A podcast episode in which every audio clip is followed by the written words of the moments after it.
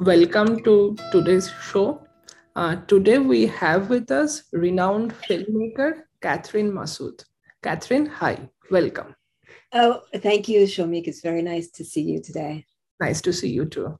Uh, let me start with uh, your connections to Chicago.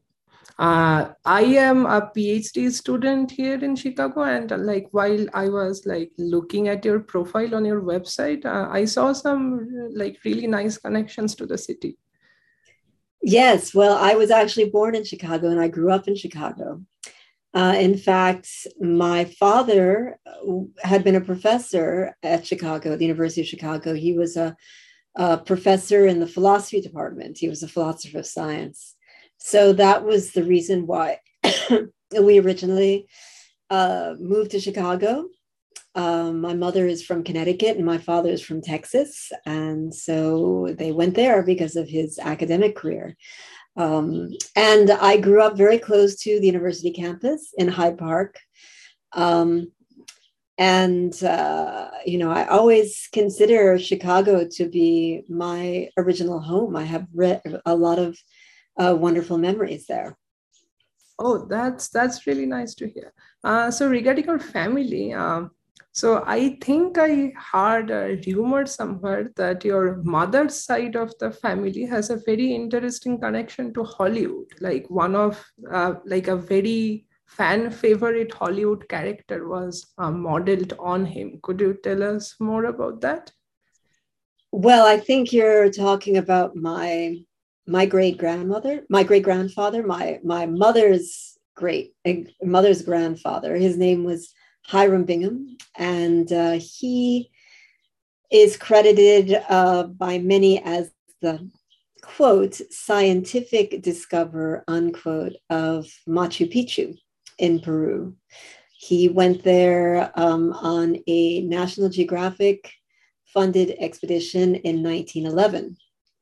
And uncover the ruins um, and map them and uh, cataloged uh, a lot of archaeological findings that he had. Uh, he was also a professor of Yale at that time. Um, so it, it, it, you can see a lot of similarities uh, between his character, sort of professor slash adventurer, and the character of Indiana Jones, of the famed Hollywood series. Um, and yes, I think he was one of the primary inspirations for that character. Um, but you know, to us, he was just this incredible uh, patriarch of the family story. And uh, you know, I grew up with pictures of Machu Picchu sort of floating around me, right? Uh, because he was also a photographer. Um, and he took extensive photographs of the whole site. And a lot of those are up on the wall still in the uh, main shared family home of the greater family. Um, so we all you know sort of were steeped in that uh, that legend that legacy. And my grandfather also wrote a biography of uh, of his father hiram bingham as well um, which i uh, assisted him on in sort of the later phases of that work. Um, so, yes, that is a sort of strange connection to Hollywood, as it were. Yes. That's, that's really cool. That's really cool. Yeah, that's quite a rich heritage. Um, so, uh, you were mentioning while we were talking before this that your family also had some like really deep connections with south uh, like a lot of historical figures that bengalis hold dear. For example uh, rabindranath tagore uh, that was quite interesting. Yes well that was my my grandfather actually. Um, and it's funny that i didn't know this when i originally went to bangladesh just after college but um, later on he told me that when he had gone on a world tour just after completing law school, uh, he was sort of working as a freelance journalist also and sending articles back to the United States as he traveled. Um, he started in Europe. Um, this is in the early uh, 1930s. And then he went from there to South Asia. And um, he met uh, Nehru and Gandhi. And uh, then he traveled um, to Bengal, to Shanti Niketan, and uh, met Rabindranath Tagore and talks about that also in his writings from that time. Uh, so, yes, I mean, it's a kind of strange um, coincidence uh, and connection there. And uh, Jibanananda Das too, right? Uh, so you were mentioning how like uh, you and Tariq, uh, when like you guys were uh, visiting Chicago, there was a professor here whom we were friends with, uh, who was a scholar uh, in Jibanananda Das's uh, life, like, and and that's that's cool. Yes, I mean that was actually um, a connection that Tareque and I made, um, and you know Tareque um, came several times to Chicago because my mother was still living there for a long time after um, I had uh, moved, you know, away for college and afterwards uh, gone to Bangladesh. Uh, but we would come back and, and visit her in Chicago. And uh, so we found out about Professor Clinton Seely's work and were very excited um, to meet him. And so we reached out to him and uh, met him that first time we uh, met him on the University of Chicago campus uh, for dinner. And um, and I think he was just completing his book at that time on Jibanananda Das, which he later gave us a copy of. Um, and we, you know, continue to be in touch with him also over the years. Uh, so yes, I mean that's another connection, and I should also mention another uh, more sort of again um, family connection, which is that my grandfather's brother, uh, Jonathan Bingham, was a congressman from New York uh, for years. And he was um, a US congressman in 1971 when the war broke out in what was then East Pakistan. And he, together with uh, US Senator uh, Edward Kennedy, and a small group of other liberal senators and congressmen uh, banded together uh, to propose a moratorium on all military aid to Pakistan. Uh, and in protest against, you know, the, the Nixon administration's support of um, the West Pakistan army uh, in their campaign of destruction in 1971. So that was another kind of interesting connection, which again I found out about later um, uh, when I was talking with family members, you know, about the work I was doing in Bangladesh. So yeah, there are a number of very interesting connections there. I used to enjoy that. We were just talking about Catherine's connections to both parts of Bengal. Okay, great. Hi, hello. Hello, nice to meet you, uh, Srinjoy. Um, I'm sorry, I'm not speaking in Bangla. but, no, no, it's uh, absolutely fine. We have heard your Bangla in uh, other interviews you've given. It's great, honestly. Yeah, but I have to say, অনেক দিন হলো আমি বাংলাদেশে আমার বাংলাদেশে যাওয়া হয় না last time was 2018 so my bangla is uh, not strong as it usually is uh, but uh, হয়তো মাঝে মাঝে আমরা একটু বাংলা কথা বলতে পারি বা আপনারা যদি বাংলা বলতে চান সমস্যা নাই আমার জন্য আপনি বাংলাদেশে করে গেলেন how did you go to Bangladesh and meet Tariq and tell us about this journey that you made from Chicago to this far part of the world, Bangladesh. Well, I should first say uh, that there's another family connection to South Asia, and um, that actually sort of played a role, which is that, uh, and this, of course, I knew about earlier because I first went to um, India when I was 14 years old. And uh, at that time, uh, an uncle of mine was uh, based in Kathmandu on a Fulbright scholarship he was teaching there at the university. Um, he's a geophysicist, and he was doing research also uh, in Nepal. so uh, we went, uh, my brother and I and my mother went to visit him. And it was just an extraordinary experience, I would say, at that age. You know, I mean, that's just a, a very transitional age when you start to have the capacity, I think, to um, be more sensitive to the wider world and to different cultures and to kind of intellectually digest that experience. So um, you know i was i was deeply impacted by that. That trip was about a month long and we went um, we were mainly in delhi and sort of you know surrounding areas first. We went to agra also and saw the taj mahal. And then we mainly we were in, in uh, nepal uh, visiting my uncle and went trekking in the mountains also with him. Uh, he was quite the mountaineer. Um, so you know that that really left a deep impression on me. And i always wanted to go back to that part of the world. Um, now in uh, during my college years i i studied at brown university um, i studied um, what's called development studies which is an interdisciplinary major um, you know with which bridges anthropology and sociology and uh, economics and political science and um, I was actually interested uh, to do something uh, like the Peace Corps, but not the Peace Corps.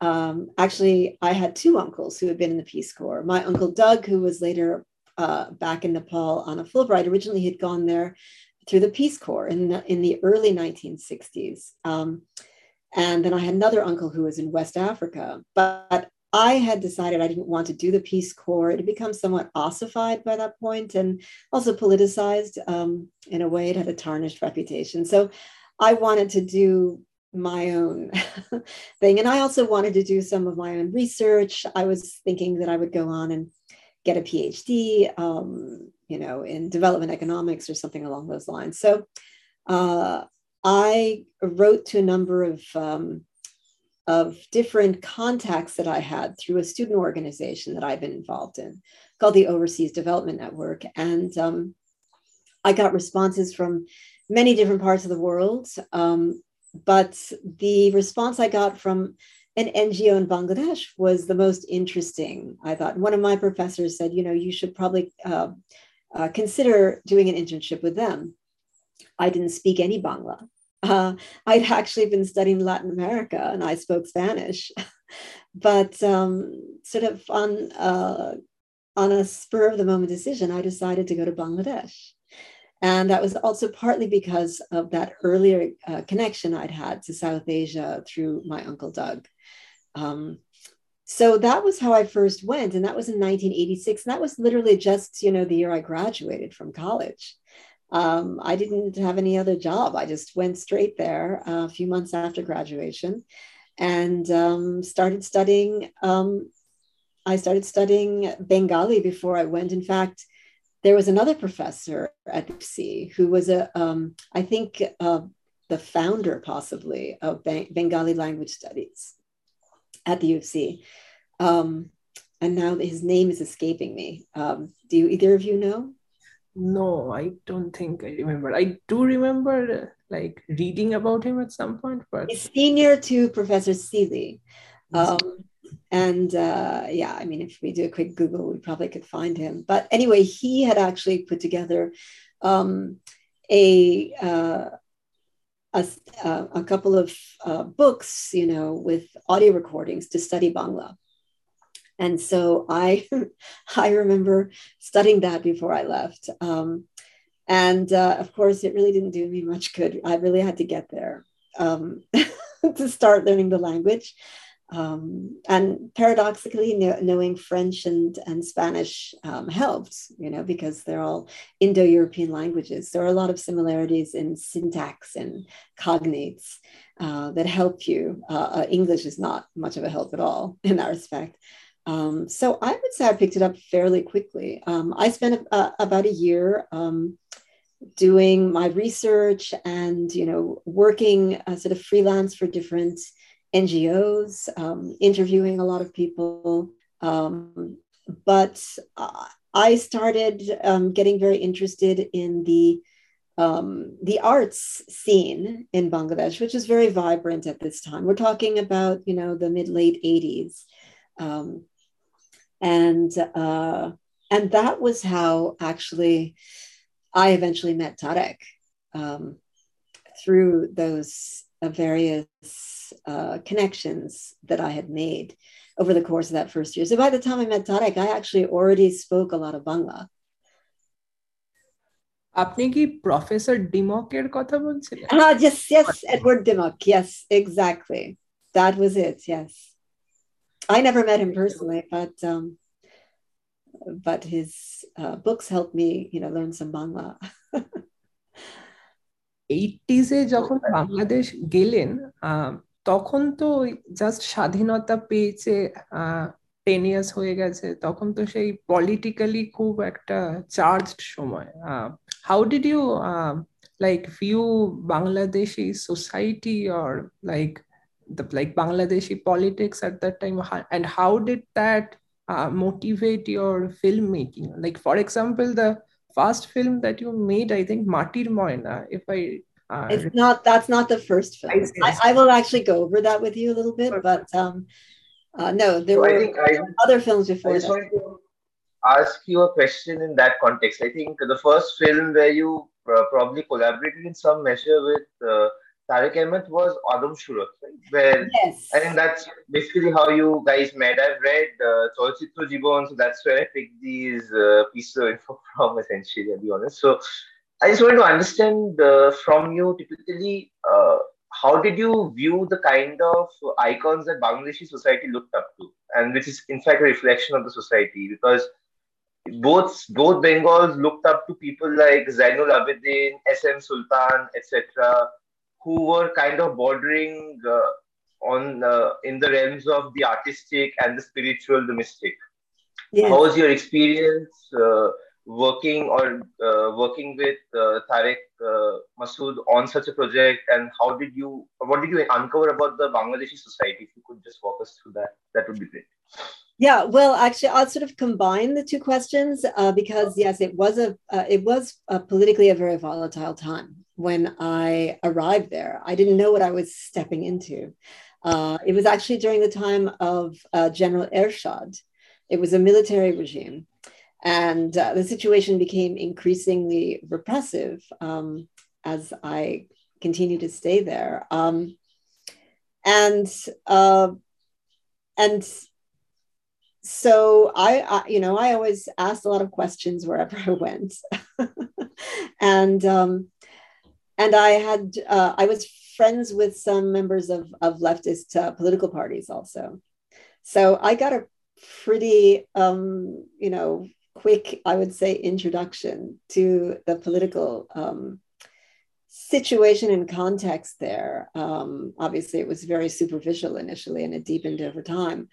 Um, but, um, you know, side by side with that, uh, as I said, I started um, uh, becoming acquainted with some of the major uh, sort of figures, uh, literary um, and you know visual arts uh, uh, figures of that time.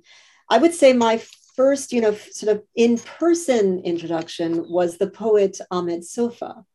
I don't know if you're familiar with uh, Sofa Bai's work, but um, uh, I I I became part of a circle, I would say, of his admirers um, in those days. The, the Bangladeshi leftist poet, right? That's yeah, Bangladeshi leftist poet, yes. And poet, yes. read a bit of his work, yes. Yes. And uh, and actually, it was Sofabai who introduced me to SM Sultan in person, um, and also take took me to see some of his paintings that were in a private collection. And uh, I mean, of course, it was, I had actually studied painting as well, side by side with my, my formal academic studies. Um, I had also um, uh, taken a lot of uh, painting classes. I later studied um, uh, drawing and painting at the Art Institute of Chicago. um, so you know that that really touched a nerve for me. The work that he was doing uh, around the life of the Bengali peasantry, and uh, and of course you cannot disassociate Sultan from also the mystical traditions of you know Baul culture um, and um, you know Baul sort of philosophy also. Um, and Sultan's work. I mean, uh, Sultan was very much uh, kind of a salt of the earth sort of character who embedded himself. I mean, he was, of course, from uh, a remote village in Jashore uh, in Narail. Um, and then had sort of a stratospheric rise in, in the international art world after attending the Kolkata Art College. Um, but then he even exhibited internationally uh, in Europe and so on. And he'd suddenly made this decision to re- return back to um, uh, what was then East Bengal um, or East Pakistan, I should say. Um, so, you know, knowing that whole sort of legacy and, and as I was becoming more familiar with kind of the influences and traditions behind his work, uh, which, you know, there are also strong Western influences well, as well. His portrayal of the human figure has a lot of roots in sort of Renaissance um, figurative painting. Um, but I was just struck by the epic dimension. And, um, and sort of that was the connection, actually, uh, through which I met Tareque Masud through uh, Ahmed Sofa and SM Sultan. Um, and actually, Tareque at that time, I came to learn, was making a documentary on uh, Sultan uh, that he'd been working on. This was 1987. He'd been working on that for about five years and was sort of, you know, um, stuck and trying to raise money to complete the film. It was very challenging at that time to uh, be working as an independent filmmaker. I mean, I you know we can talk about that more if you're interested, but I mean I can't stress it enough. Um, what it was like with uh, limited access to equipment and you know film stock, um, and uh, and funding certainly. Um, but Tareque was looking for somebody to help him with the English version of the film. And his plan was actually to record an English narration with Alamgir Kabir, who, as you may know, uh, was also a leading filmmaker of the 70s and 80s and had become um, a kind of a leader um, uh, of the independent film movement, himself having come from within the industry.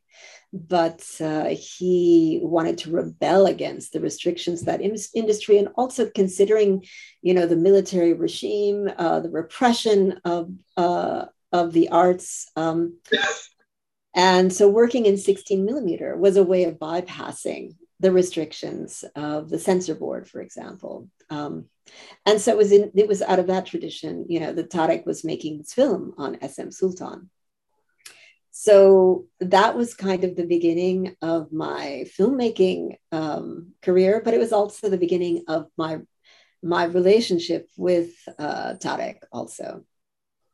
Uh, I think we can probably move on to the next phase where uh, in uh, your book you have documented well that uh, Tareque Masud was responsible for spearheading the short film and independent film movement come revolution of sorts in uh, Bangladeshi cinema. And uh, this is a strand that we have seen you pick up the knots on all the way to the late 2000s, early 2010s when you helped shape uh, Bangladeshi cinema policy and probably helped in the corporate corporatization of the Bangladeshi film industry. Uh, I really wanted to understand uh, was this uh, ch- uh, choice to get involved in Bangladeshi film policy and get involved with the wider film milieu a conscious one, or did it just happen organically? Uh, well, I would say it came out of experience, right? Um, I mean, you know, going back to Adam Surat, I mean, it was really, um, it came out of our own struggle to make films in Bangladesh and a gradual, I think, realization of the wider structural problems of the industry, right? Um, and it and the, that applied not just to independent filmmakers but also to mainstream filmmakers as well those structural issues um, so before tarek died we actually started doing research on this um, and even i made a presentation at uh, a, con- a conference um, probably around 2008 or 2009 um, you know, and through the research that we did on that, we began to understand, for example, um, the the ways in which India had actually rejuvenated the industry through, um, you know, a series of um, of reforms to the tax code, um, for example, for films, um, and also making it easier for investors to invest in films, um, but also at the exhibition side, you know, the encouragement of multiplexes, for example, um, which were much more attractive for middle class audiences. So you created a you know a much broader middle class upper middle class audience base while also diversifying the potential outlets for film. So you know these were all things that we knew um hare hare as they say you know in our bones right? Because of um uh, that the experience we'd had obviously being independent filmmakers but then also shifting over to the mainstream right? Um, and our you know we made a film uh, the first big film i would say that we made together was muktir gaan um, which came out in 1995. And that was uh, shot in Super 16, incorporated a lot of 35 millimeter archival footage in it. And so we made a thir- we made 35 millimeter prints. So this was no longer, you know, your little 16 millimeter film, right? Um, it required more of an industrial distribution. And eventually we did run it in some cinema halls, but that made us very aware of the horrific condition of, of um, commercial exhibition um, equipment and projection facilities um, and um, which destroy your print you know within a few days. Um, but then you know Matir Moina was also in 35 millimeter and um, and so while there we had this whole tradition of taking our films ourselves on the road and doing village screenings, you know, with 16 millimeter and later in digital video um, uh, with, you know, projectors and fold out screens and generators and so on. We also had this experience of running our films in mainstream theaters. So it was out of that, you know, and and discussions. Tareque actually took a lot of interviews of cinema hall owners throughout the country um, and it was part of the, you know, a cinema hall Bachao Andolon um, that he kind of spearheaded. Um, that, you know, we realized that we really need to be much more supportive of that side of the industry also.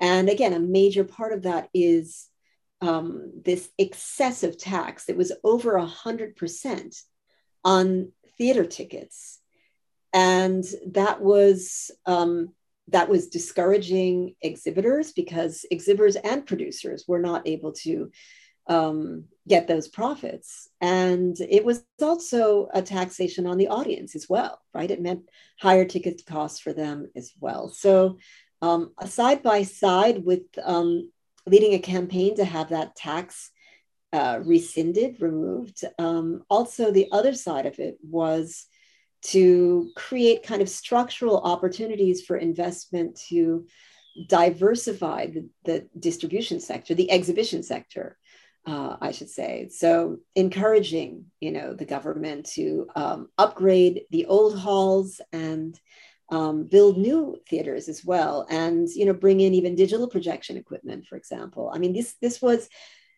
you know, this started really in 2009, 2010, as I said. But after Tareque died, um, I pushed this further, actually. And um, I wrote a big um, article for the newspapers summarizing a lot of um, our ideas on this topic.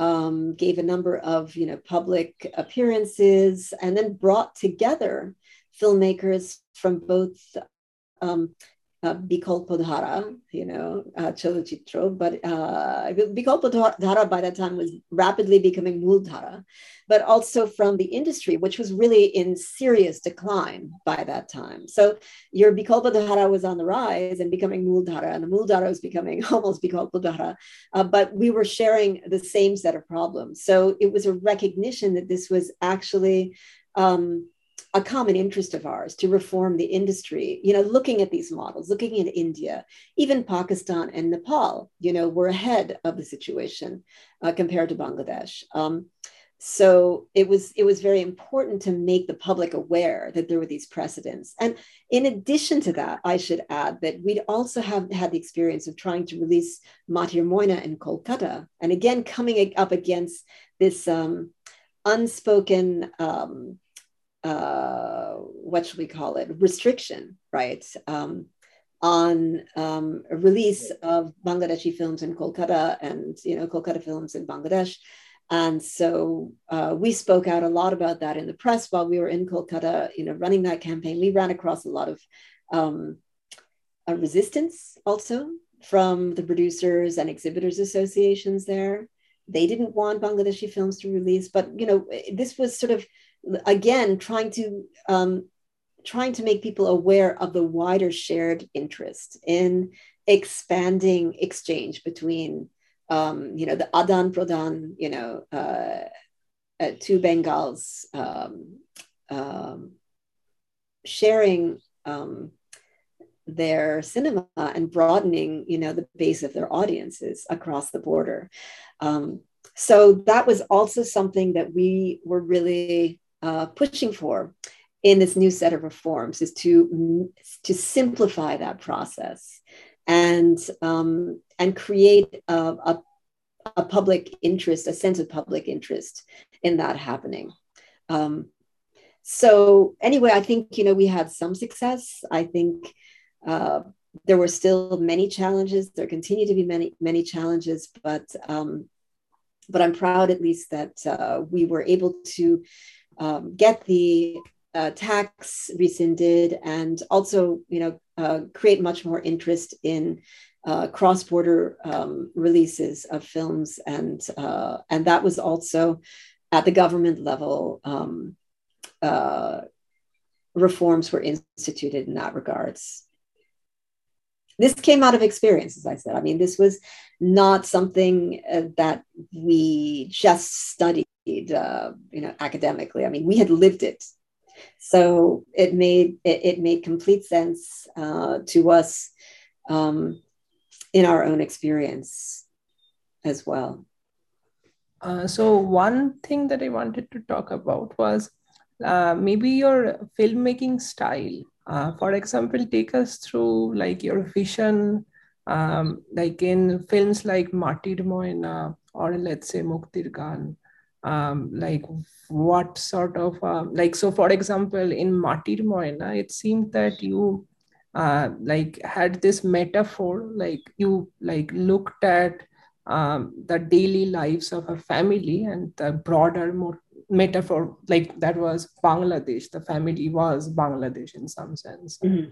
yeah just tell us a, like a little bit about the vision and like what went behind like like doing these frames the way you did them well i mean every film has its own you know genesis um, uh, and creative vision attached to it that uh, you know often was dictated by the subject matter itself but there were also certain influences i would say. I mean if you talk about muktir gan which is kind of a strange film in a way because a lot of it was shot by somebody else uh, somebody uh, an american by the name of lear levin who um, who was never able to finish his own film. Um, and we took that material and put it together with um, material that we collected inter- from international archives. And our vision of that as a documentary was that it really should be much more fictional in its in its look and feel rather than making it a talking heads documentary where we interviewed the troop members and had them reminiscing and then we would use this uh, old footage from 1971 as b-roll. Uh, we always thought that you know this should be an immersive film, an immersive experience, and so that kind of dictated the the approach that we used, the artistic approach that we used, um, eh, in terms of, uh, for example, writing a a narrative that was in the form of a diary, a first person uh, witnessing diary of one of the uh, cultural troupe members of his team of musicians that was touring uh, throughout uh, West Bengal and the liberated areas of East Pakistan at that time in 1971. So we wanted to make the audience feel that they were there because the footage was in color, there was sync sound. Um, it was very musical, also, which is you know very immersive as well in that experience. And so we re-recorded a lot of those songs because a lot of the original recordings were not there or they were only partially there. Um, so, you know, here you had a documentary which actually looked like a fiction. Um, on the other hand, when you talk about Matir Moina, right? So this is an autobiographical film that is based on Tareque's own childhood experience of uh, being put in a madrasa by his sort of born again Muslim father uh, in those critical years before um, independence in 1971. And um, and here actually it was sort of our documentary experience that was brought to bear in uh, a fictional format. So we brought this documentary element in the fiction. Um, so whereas you could say that um, was a, a docu-fiction, you could say that um, that Moina was a ficto documentary, right? um, and one of the, for example, you know, in terms of, I would say, creative choices, for example, uh, we decided not to use studio settings. We wanted to use natural settings. And I would say that there was, you know, a certain neo-realistic influence here um, that we thought was appropriate for the subject matter because there is kind of a i mean it's a it's a period piece. It's it's it has a kind of retro look to it in many ways. And and the use of a neo-realistic approach gives it that authenticity again for that immersive experience of being in that moment. So things like um, natural locations you know a seasonal look also so you have seasons in the monsoon and you know in the winter um, and and then sync sync sound because that was also something that was not done in, when we were working in celluloid in Bangladesh. Um, most people didn't have that technology, but we wanted to have that you know that feeling of live location sound. Um, and then we cast a lot of people in the film who were not actually professional actors, right? Um, so you know, again, looking back at Muktir Gan, you know, there are a lot of very sort of performance oriented scenes in Muktir Gan. And again, the idea of having somebody read a narration as if they were in that moment, that's also performative, right? Um, but what we did with Matir Moina is we had these um, raw, you know, non professional actors, children, uh, but also folk singers, for example right? We didn't cast actors and actresses as folk singers, as boyatis. We used actual boyatis. Um, and and so we sort of mixed them, you know, with professional actors like Jayanta Chattopadhyay and Rokeya Prachi. Um, but we wanted to get naturalistic performances that were more underacting uh, as opposed to the standard style of overacting um, in uh, Bangladeshi cinema, um, uh, particularly of that era. Um, and so I guess what you could say is that there was kind of a documentary uh, sensibility in that film. I'll give an example uh, the boat race, Nokabais scene in Matir Moina, which you might have seen, right? We actually embedded our characters in an actual Nokabais uh, a very famous one, which takes place in Faridpur uh, every year and has done so for many, many decades. Um, that we had also seen in previous years, and so we had an we had a cast of thousands, right, in that scene, um, and we had met extensively with the the Nokabais organizers beforehand. Uh, we wanted to give it a period look, so we didn't want, you know, um, people wearing T-shirts with, you know, things written on them. Um, we didn't want um, advertisements for, you know, various uh, uh, commercial products. Um, banners, you know, to be visible in the scene. So all of that we tried to minimize as much as possible. Um, and then we had our primary char- characters in the foreground with that in the background. So again, in the interest of giving that um, sort of documentary sensibility, which really is a, a way of creating a sense of authenticity to the story also, which embeds your audience in that moment uh, more fully. Um, so, you know, that's in kind of in a nutshell uh, a way of looking at the way in which we sort of mixed genres when we were working. Um, and there are other films that we made which had a more sort of traditional talking heads documentary approach on the one hand. Um, and there were, there were fiction films that we made as well that um, I would say we always stayed true to that idea of working with non-professionals. Um, but you know, we we experimented with different genres. Um, uh, another film that we made um, called The Barber Shop. I don't know if you've seen that, Nora Shundor. It's actually an action film, right? It's um, only a 15 minute long film set in 1971, um, but it's it's an action film. Uh, so it has a very different cutting style, you know, and the um, movements within the frame are kind of very dynamic, right? Um, so um, so we didn't really stick to one particular stylistic approach. I would say it was it was often determined by the nature of the subject matter and what we wanted to say about that subject. আমার একটা প্রশ্ন ছিল আমি বাংলায় বলছি হ্যাঁ বাংলায় বলেন অসুবিধা নেই আপনাদের সিনেমায় আমি, আমরা বারবার দেখেছি যে আপনারা সাবঅল্টার্নের লাইফের উপর খুব ফোকাস করেন। মানে যেরকম মুক্তির গানের পর মুক্তির কথা হোক বা নারীর কথা হোক, একটা অল্টারনেট পয়েন্ট অফ ভিউ একটা হচ্ছে গিয়ে বীরাঙ্গনাদের point of view of participating in the Bangladeshi war and they are not just the wives of people who are fighting or the daughters of people who are fighting, they have a sense of agency Yes. Uh, similarly, you also talk about uh, the quote unquote Bihari Muslims or non Bengali Muslims and their role in the 71 war, and you cannot paint them all uh, with the color of black. They are not all, all black, and the Bang- Bangali people are, were not all white.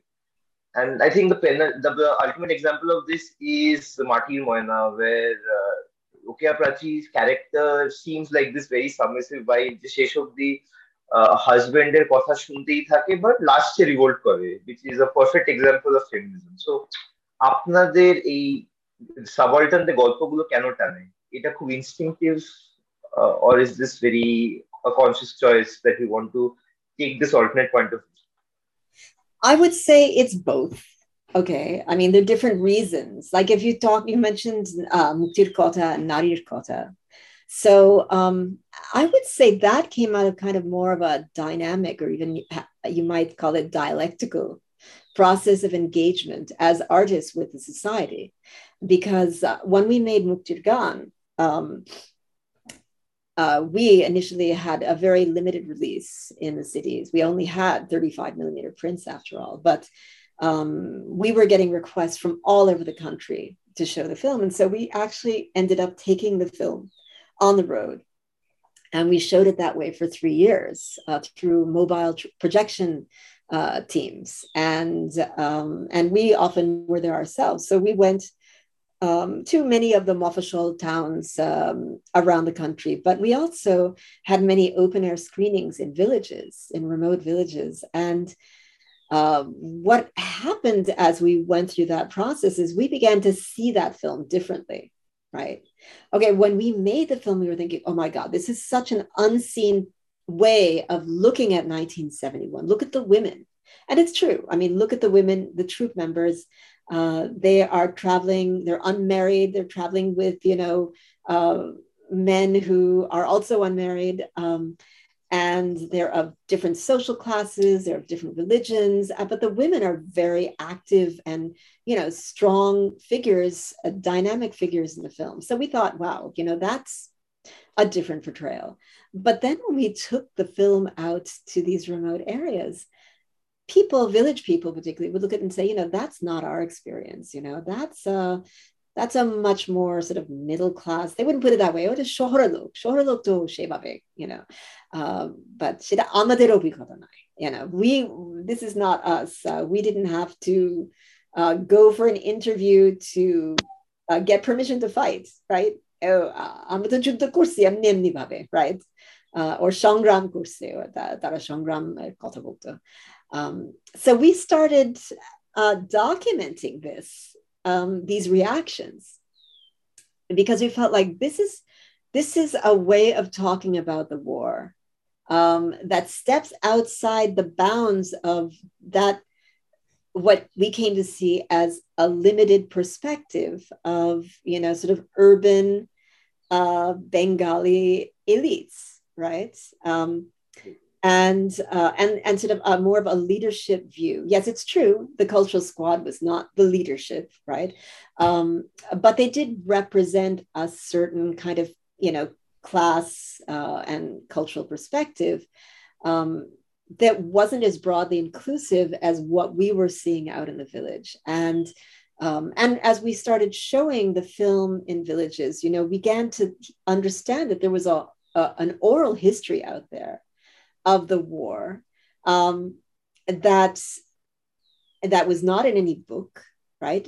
These people, our audiences, were the repository of that history, and um, and of course, you know, they were poor. Um, they uh, were women, village women, um, and they were non Bengalis, you know, they belonged to the tribal communities. Um, and as we were documenting them, I mean, first of all, there was their the reaction that was prompted by Muktirgan, but then that prompted their own stories. And uh, so Muktir Kota is a kind of a subaltern view in that sense of um, Muktijutto.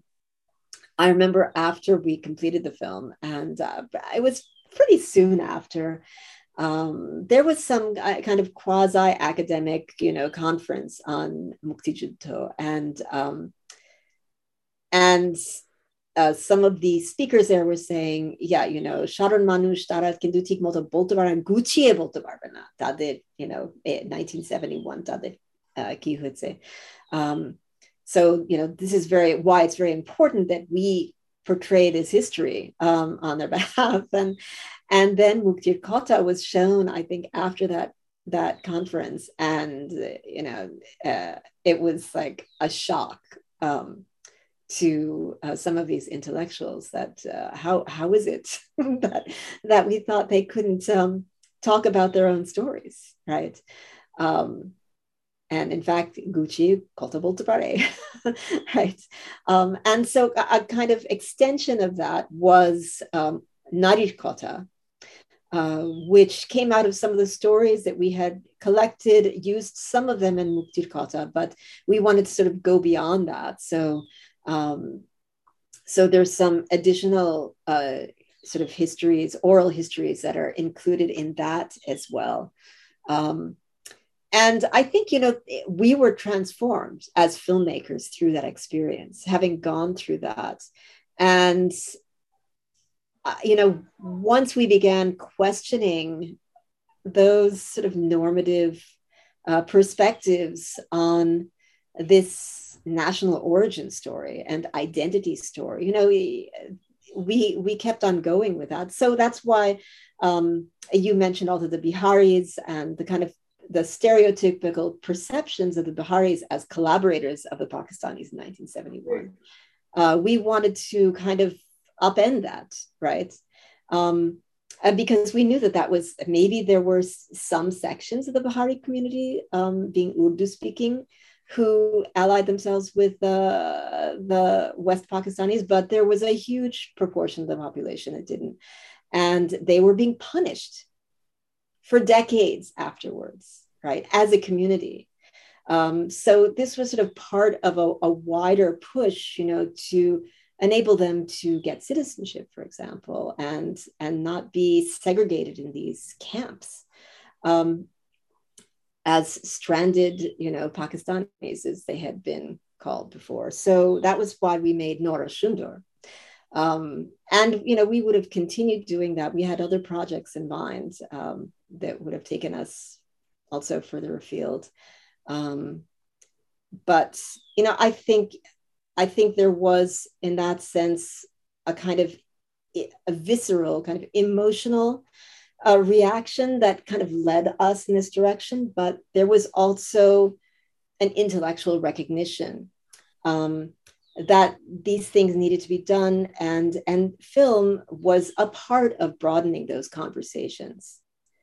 Uh, you know about what we consider to be um, a more inclusive uh, national identity, a more egalitarian, um, you know, community of people um, without othering uh, somebody because of their uh, religion or their gender uh, or their class, right? Um, so yeah, I mean, those are sort of my my thoughts on that. I don't know if I answered completely your question. Yes, absolutely. Uh, Shomik? I wanted to know more about the uh, Bangladeshi Film Society movement. Uh, to take a detour from like let's say filmmaking and like maybe looking at um, এই প্রাতিষ্ঠানিক কিছু জিনিসপত্র যেমন film society movement বা ধরুন কলকাতার যে film society movement ছিল সেটা বাংলাদেশকে কীভাবে প্রভাব ফেলেছিল? তারপর আর ঢাকায় আপনারা মনে হয় এইটিসে একটা শর্ট ফিল্ম ফেস্টিভ্যাল শুরু করেন সেটা নিয়েও যদি বলতেন সেটা প্রতি দু বছরে হয় দেখলাম। তো সেই মানে সেই ট্রাজেক্টরিটা Yes. Well, I, I mean, let me start by saying that, you know, I was not there um, for many of the formative years of the Bangladesh Film Society movement. Um, but um, I would say it's more through my conversations and my associations that I have some sense of that history. But, um, you know, there are definitely other people who'd be able to speak on it much better than me. What I can say is that Tareque was part of a um, new generation, uh, really that first wave of filmmakers, practitioners who came out of the Film Society movement. Um, and the Film Society movement in Bangladesh had, you know, sort of long-standing roots that had been influenced definitely by, you know, the Kolkata Film Society movement, right? Um, and the, you know, Satyajit Ray and his his um, his generation of film society activists. And Tareque had come up through that tradition. A lot of those, you know, of his cohort um, had had that orientation, which was much more theoretical. Obviously, it was it was really about looking at films and uh, discussing films and writing films, and there was a whole little mag culture around that as well. Um, and I, you know, I should mention Mohammed Khosru, for example. Khosru Bhai was one of the major figures of that movement who cultivated that, you know, th- this new generation. And so they were very cine literate, I would say, because they had they had been exposed through the film societies to um, so many great classics of cinema, um, as well as more, you know, contemporary but sort of bikolpo, you know, Tara uh, films um, they made their way through various channels um, to Dhaka. Um, it was pretty much Dhaka Kendrick, I would say, at that point. Um, uh, although later on there were smaller film societies in Chittagong um, and other sort of official towns around the country.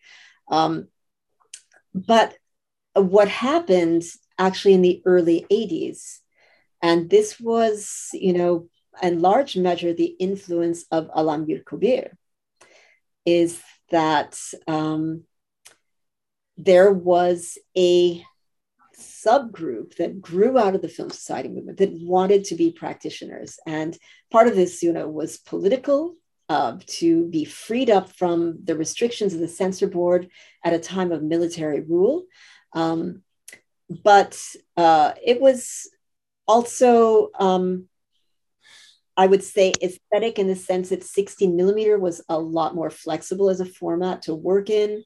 Um, and you know smaller cameras and uh, you know you could uh, go out into the field with these cameras if you wanted to uh, um, so this was something that was very um, a very dynamic phase and alamgir kabir actually uh, he ran a three month long course uh, from the early 80s uh, that a number of these you know new young filmmakers went through that was like an all-inclusive course in filmmaking right? Um, you know lensing and um, you know editing different types of um, cameras um, and um, and just you know giving these filmmakers or these these aspiring filmmakers a sense that yes you can do it. You can do this.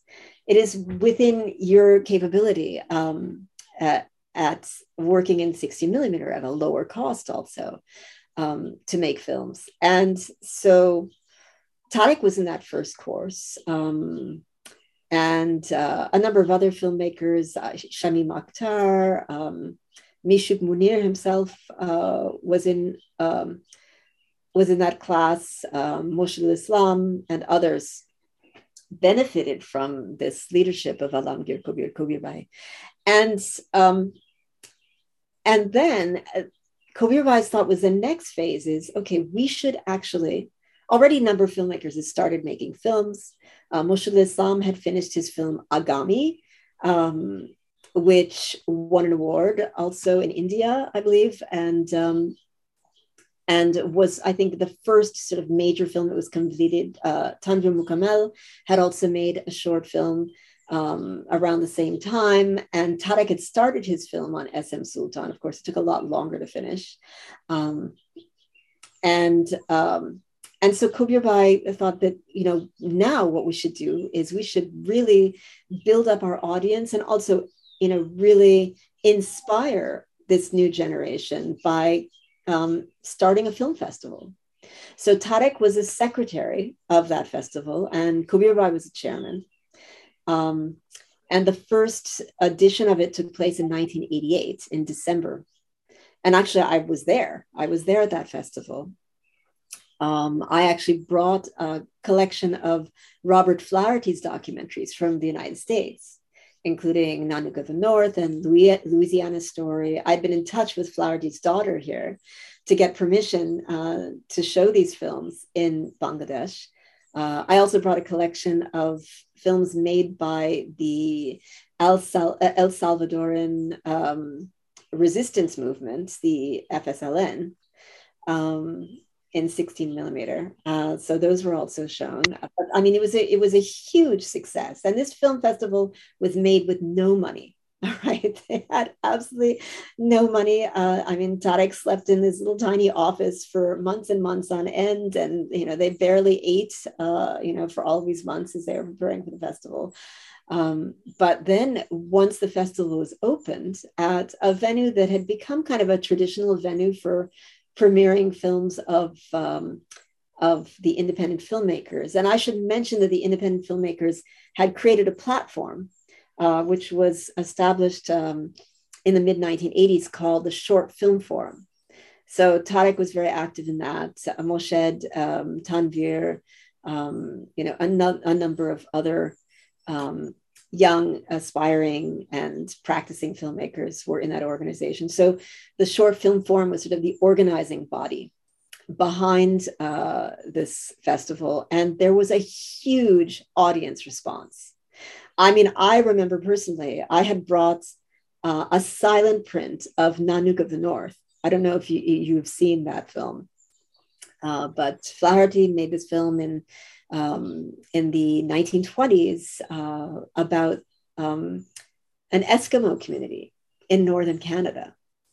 And um, it, it, was kind of a groundbreaking uh, film. I mean, it's still a classic. In fact, I teach it to my students um, these days at the University of Connecticut. Um, but sort of an ethnographic documentary in a way. Um, but he was also ha- having these these actual Eskimos perform their roles in a sense.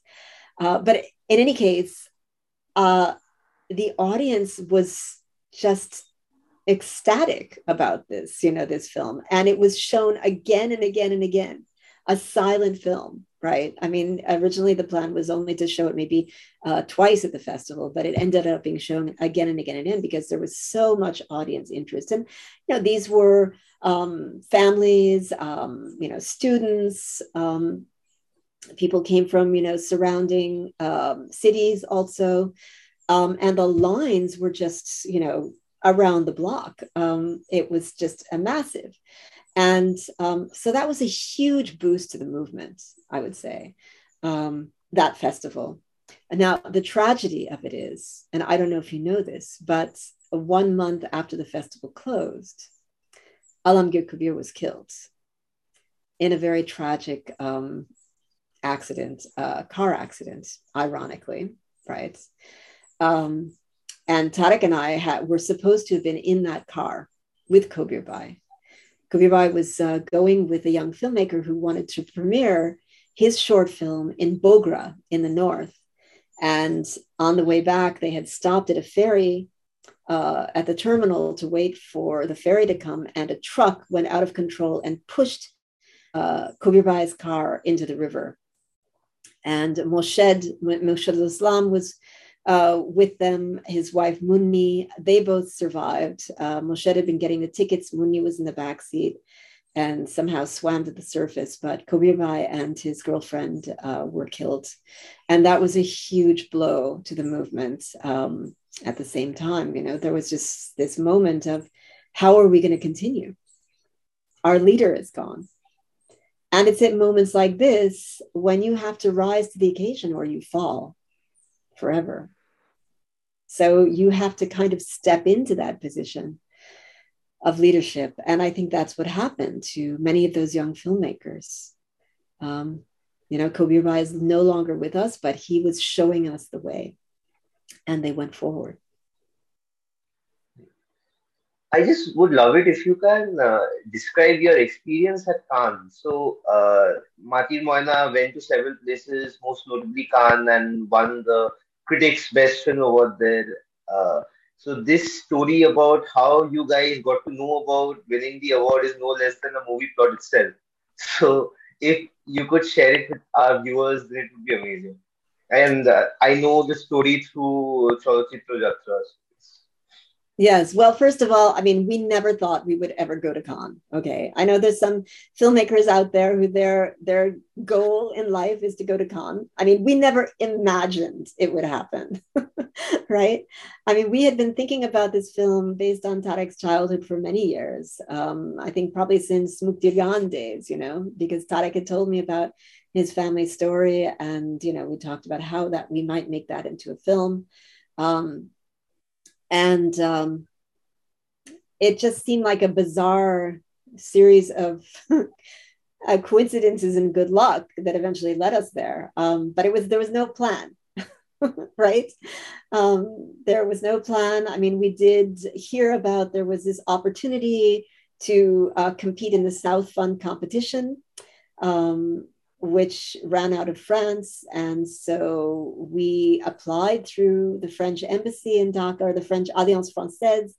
Um, somehow, you know, the treatment that we put together attracted the attention of a major distributor in France, uh, MK2, and uh, and we won the South Fund Award uh, to make the film. Um, but it was not even on our radar that you know that was a possibility uh, before that time. So uh, and then um, i remember this conversation we were having as we were completing the film in paris that time uh, with uh, one of our friends at mk2 and she said something about uh, yeah and then you know we hope that you finish this film we can submit it to Cannes for consideration. And and Tareque and I sort of turned to each other. Tareque didn't know any French. I sort of I understood what they were saying, and I said, I think she said Khan, but I'm not sure. like, really? Um, how can that be? Um, but uh, and so you know that that's just to give you a sense. I mean, you have to understand our orientation as filmmakers had been completely different up to this point. right? We were making films for a, a Bengali audience. We were taking our films ourselves out into remote parts of the country to show them um, you know, to villagers. I mean, that was our experience of making films, making films, you know, uh, with uh, nickel and dime budgets and um, do-it-yourself distribution. Um, and and this was a very unexpected that this story would get any international attention. Um, so things just became more and more bizarre, right? Because uh, then uh, well, the film was accepted, um, and we were to be the opening film at the director's fortnight, and it was all very exciting. But simultaneously, right, um, September 11th had happened as we were completing the film. Um, the US had gone to war in Afghanistan. Um, there had been a new election shortly thereafter in Bangladesh, a much more conservative, uh, sort of uh, more Islamist government and coalition with uh, the Islamist Party to come to power, and suddenly, you know, um, suddenly it was a very um, uncertain situation, I'll say. I mean, we submitted the film to the censor board just before going to Cannes. We had every reason to believe it was going to be passed. Um, in fact, they gave us back our print, which they only do in a case where you know um, there's not it's not going to be censored. While we were in Cannes, we found out the film had been banned, completely banned. um, I guess some filmmakers would be overjoyed at this, but um, you know, it was quite a shock uh, to us. Now, you have to understand also the situ- contemporary situation uh, for um, Bangladeshi filmmakers, certainly. I mean, India had caught on earlier, like how to play Cannes, how to do Cannes. We got to Cannes having absolutely no idea what to do there. um, and uh, you know, luckily we had French um, co-producers who kind of managed um, uh, our interaction with international media there.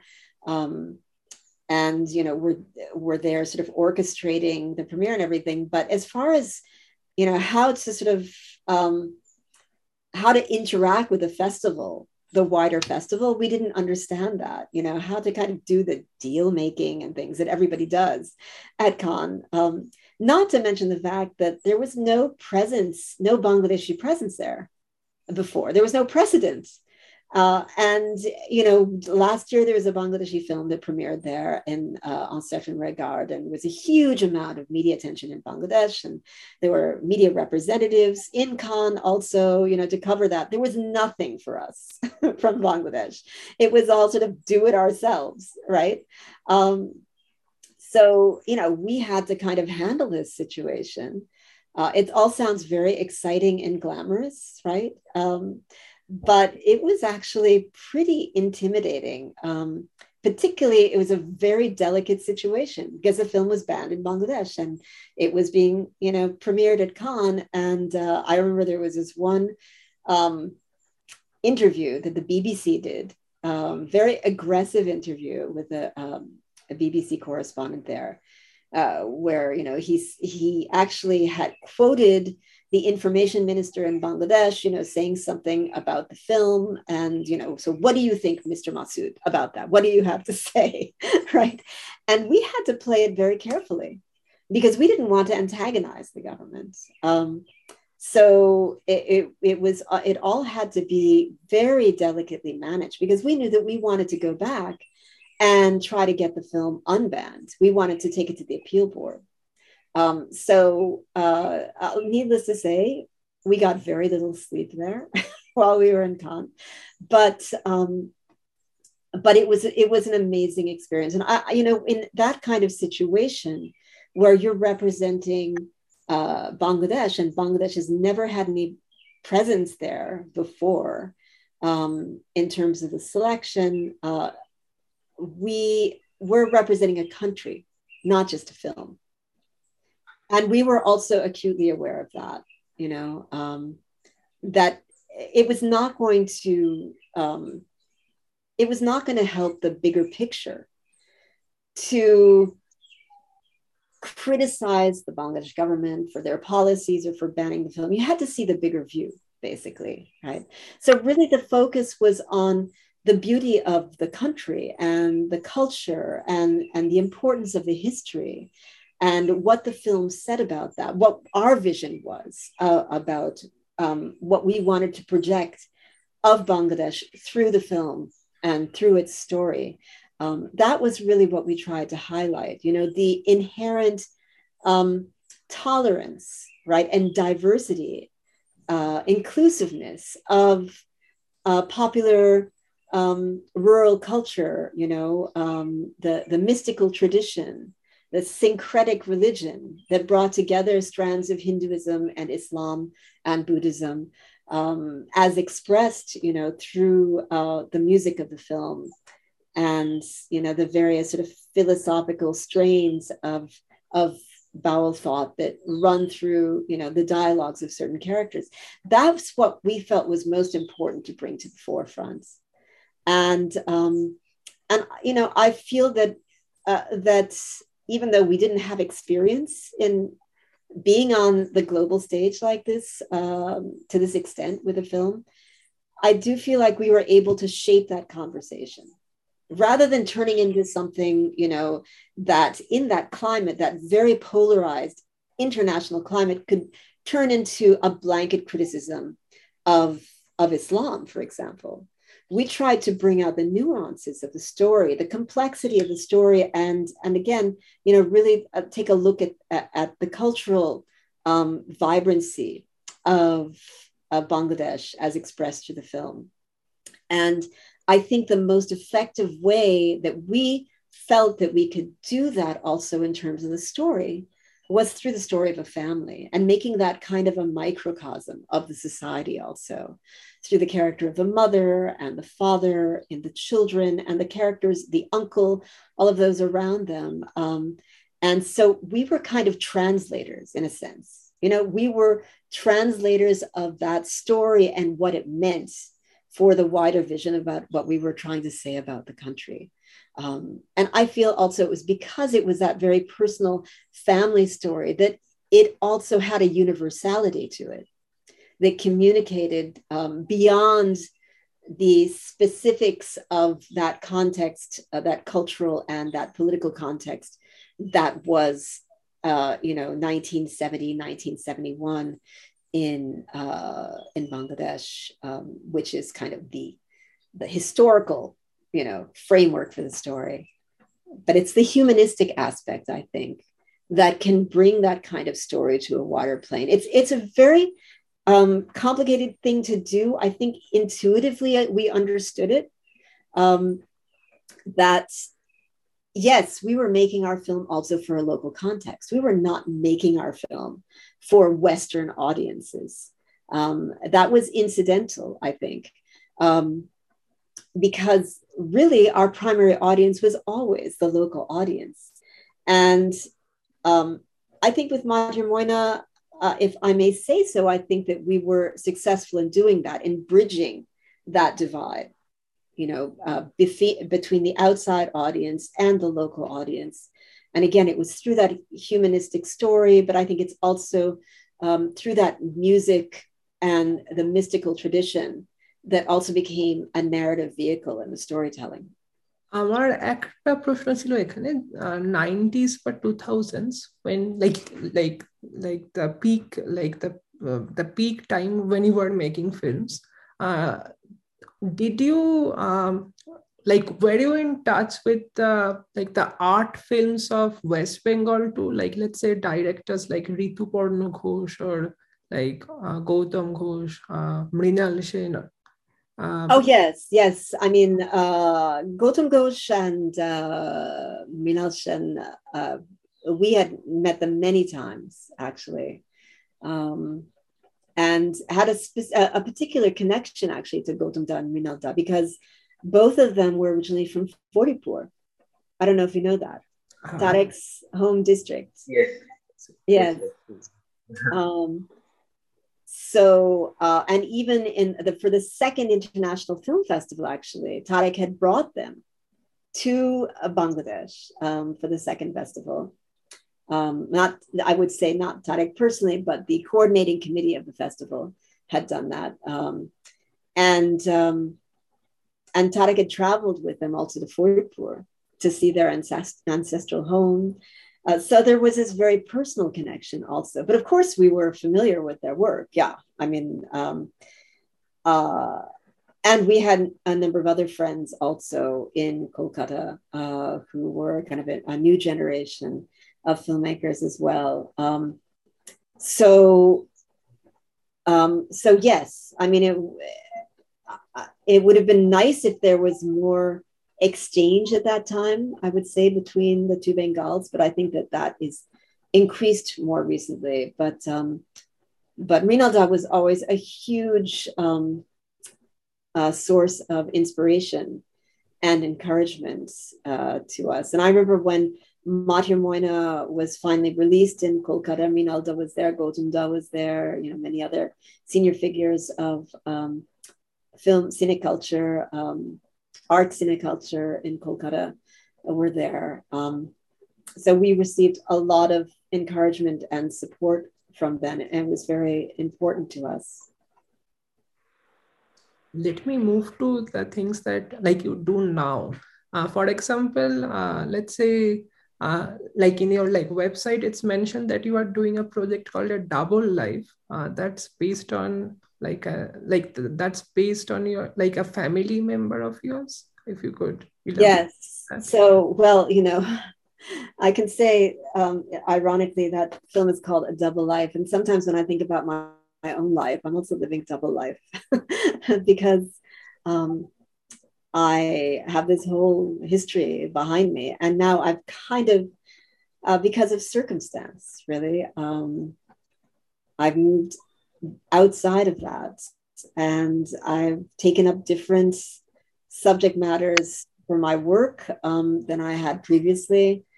Um, but a lot of you know my thinking about it is informed by the experience that I had in all of those years living and working in Bangladesh. Um, but this film, A Double Life, is um, a rather ambitious uh, feature length documentary it's about a story that I grew up hearing about, but didn't really have that much uh, knowledge about, which is that my uncle uh, was a civil rights lawyer in the 19, late 1960s and early 70s who was accused of smuggling a gun to a Black Panther leader who was imprisoned at that time, the leader of the prison, uh, the prisoners' rights movement, named George Jackson uh, out in California. And my uncle had been working with him in a case and was the last person to see him before uh, George Jackson allegedly tried to break out of the prison with a gun.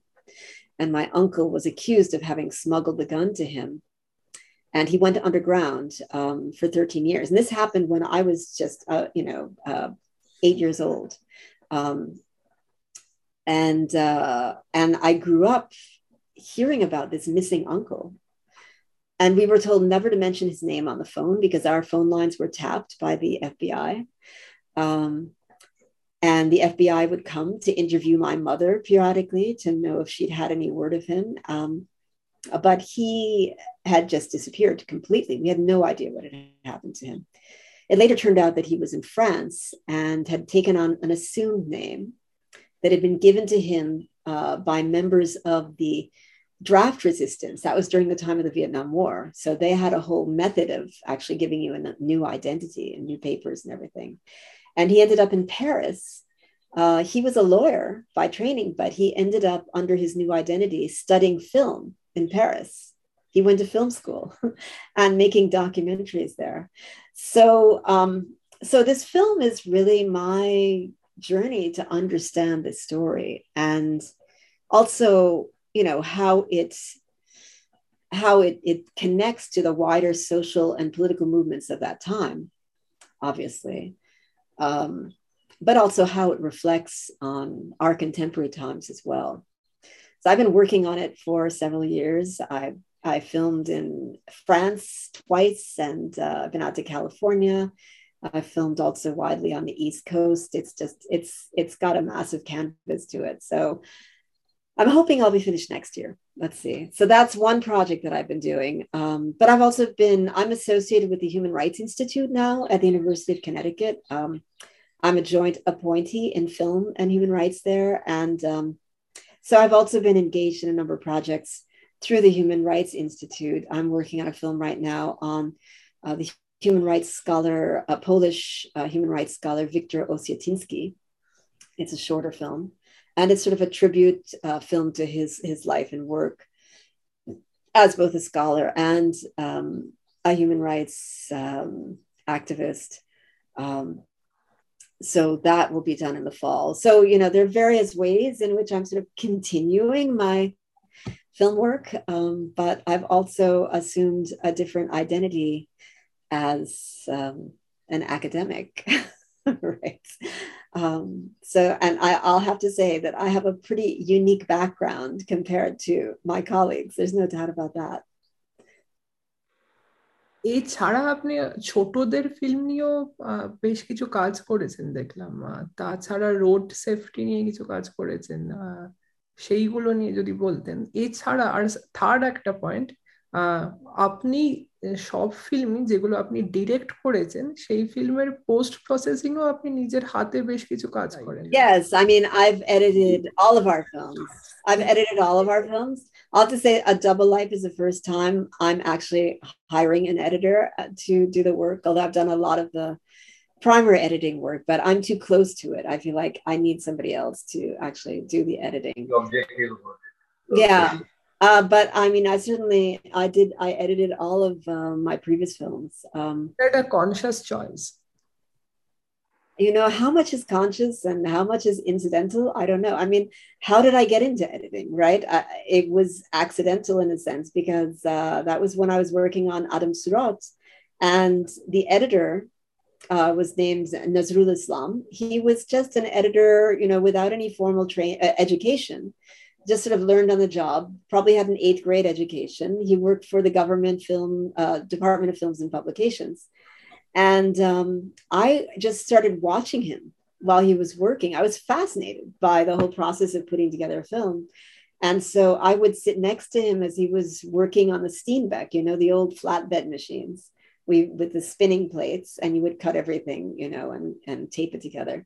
Um, and um, and then he fell sick with liver disease. Um, and he was unable to work. And so I said to Tareque, listen, I think I can run this machine. And that was how I started editing. Um, so that is sort of incidental, although it came out of my own interest. Um, but then later on with Muktir Gaan, I think I really cut my teeth as an editor on that film um, because much of the work on Adam Surat had already been done by that phase. But um, but Muktir Gaan, you know, it was really from the ground up, and um, it was a process of you know three years of editing. Um, uh, so I just found it really fascinating, uh, and find it really fascinating that whole aspect of uh, of the creative process in film. I would say that's my favorite part, actually. Um, production is is challenging, but is extremely stressful. um, and uh, I also like the planning, the pre-production for film. So I often, you know, put a lot of my energy into that. But um, but editing is what I'm really most drawn to. Um, but you know, I also I also have a sort of background in um, in computer graphics and you know motion design and that kind of thing. So i can use those skills as well at the editing phase um, and there are a lot of possibilities there. Um, now one of the things i'm developing as part of my work at the university is training students to work with archival materials right? Uh, so i've developed um, some courses on what i call archival storytelling right? Human rights archives, particularly working with human rights archives collections and creating visual storytelling documents, which are basically documentaries. But you know, how do you manipulate those materials? How do you transform them? Also, not just putting them down in a timeline, but actually bringing them to life in different ways and creatively transforming them. Um, so that's also something that you know a process that's really interesting to me. Um, that was one part of your question, but there was another part you were talking about films on children. Uh, yeah yes um i mean that was that was also a certain phase um, of work that we did uh, that came originally out of our work with unicef because we did do an, you know a number of films uh, with different un agencies as well on the side um, and um, and so we started working with working children uh, who had formerly been employed in the garment sector and had lost their jobs due to a bill that was introduced in the US Congress called the Harkin Bill in the mid 1990s. And these children, uh, tens of thousands of them, uh, overnight lost their jobs in the factories. And so we started following them uh, as part of this UNICEF project. And that sort of turned into a much larger project actually later on. So um, independently, we made a longer film called uh, uh, called A Kind of Childhood, where we followed uh, these children, um, some of them who'd been originally employed in the factories uh, for six or seven years. And uh, eventually they got involved in much more dangerous forms of hazardous labor, you know, like in the public transport sector. Um, and so it was kind of this arc of, of life of a child um, and how um, children, street children, survive and become the caretakers of their parents. You know, there's this knee jerk reaction in the West to the specter of child labor as, oh my God, children, they shouldn't be working. But actually, there's a much more nuanced perspective. And uh, we preferred to have children just tell that story themselves, right? I'll let them speak for themselves. And um, again, that comes out of that our background with oral history and Muktir Kotha and so on. So we just extended it out to children. And the children films, you see, I mean, it's all kind of interconnected because those children that we worked with in those series of films also um, led us to the characters that we would later cast in Matir Moina. Uh, because the two main characters, uh, child characters, uh, boy characters were Anu and Rokon, and they were both actually working children, right? Um, from a working class background. Um, and um, so, you know, there was sort of this chain, it was not in, uh, unconnected between one film and one set of characters and the next. শেষ একটা প্রশ্ন করি বাংলার film নিয়ে pessimism প্রচুর দেখেছি যেমন many people see that like the films that are coming like like the things that are being created now um, they somehow lack like lack um, lack that vitality which that golden uh, period of bengali films had in the 70s and like what do you think about that and how do you see the Bengali films that are being created now on both both sides of Bengal, let's say. Yeah, I mean, I haven't seen a lot of recent films um, that have been particularly from uh, West Bengal. I would I would love to see more. Um, so it's hard for me to comment in that respect. Um, I mean, there is always this tendency to say, you know, the golden era is past, but you can have multiple waves of golden eras, right? And they can come back again. Um, and I do see, at least in Bangladesh, that there has been a, um, uh, a really encouraging, um, you know, recent trend of, of films coming out of Bangladesh uh, to the international stage also. Um, I mean, you, you, I'm sure you know about uh, Rehana, the film by Abdullah Mohammed Saad, uh, which was in Cannes last year. Um, but there are a number of other, you know, notable films and filmmakers. Um, Amitabh Reza Chaudhury's Rickshaw Girl has just been released. Um, uh, Rubaiyat Hossain has made a number of excellent films. There's Sarwar Farooki also um, has made a whole string of films that have uh, reach the international stage. Um, I, I don't think that that, you know, should just be the measure, right, um, of a successful film as to how many awards it's received and um, how many countries it's been released in. Um, but I mean, on that side, I do see, you know, some really encouraging trends. Um, you know, what I would say, and this comes out of my own experience, is that maybe it's becoming too professionalized, right? And uh, too self conscious, you know, where you want to take your films, how you want to package them.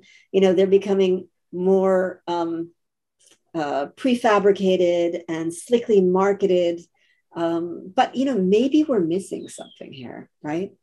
Um, maybe we're missing that more grassroots experience as well, uh, which I feel very privileged to have that experience of, of you know being there on the ground with your film and and taking it you know out to the countryside and out to the people and and not just thinking about getting those international awards um, getting that international recognition but how about you know the rec- recognition of your own people. Um, and i know personally from my own experience uh, that that was i think one of the most important phases of my um, awakening as an artist is to actually engage you know really in an ongoing dialogue with a much broader audience. Um, at the grassroots particularly um, and i know grassroots is a term that gets overused. Um, so i'm a little wary of that as well. Uh, but just to think outside the box i guess is what i'm saying right? Um, and you know this is one thing that we often did is that we were forced into a situation where we didn't have a choice also uh, because the industry didn't want to take our films you know or the government wanted to ban our films. So then you think okay what do i do instead? How do i take my films out? Uh, which is what we did with runway as well in 2010 right?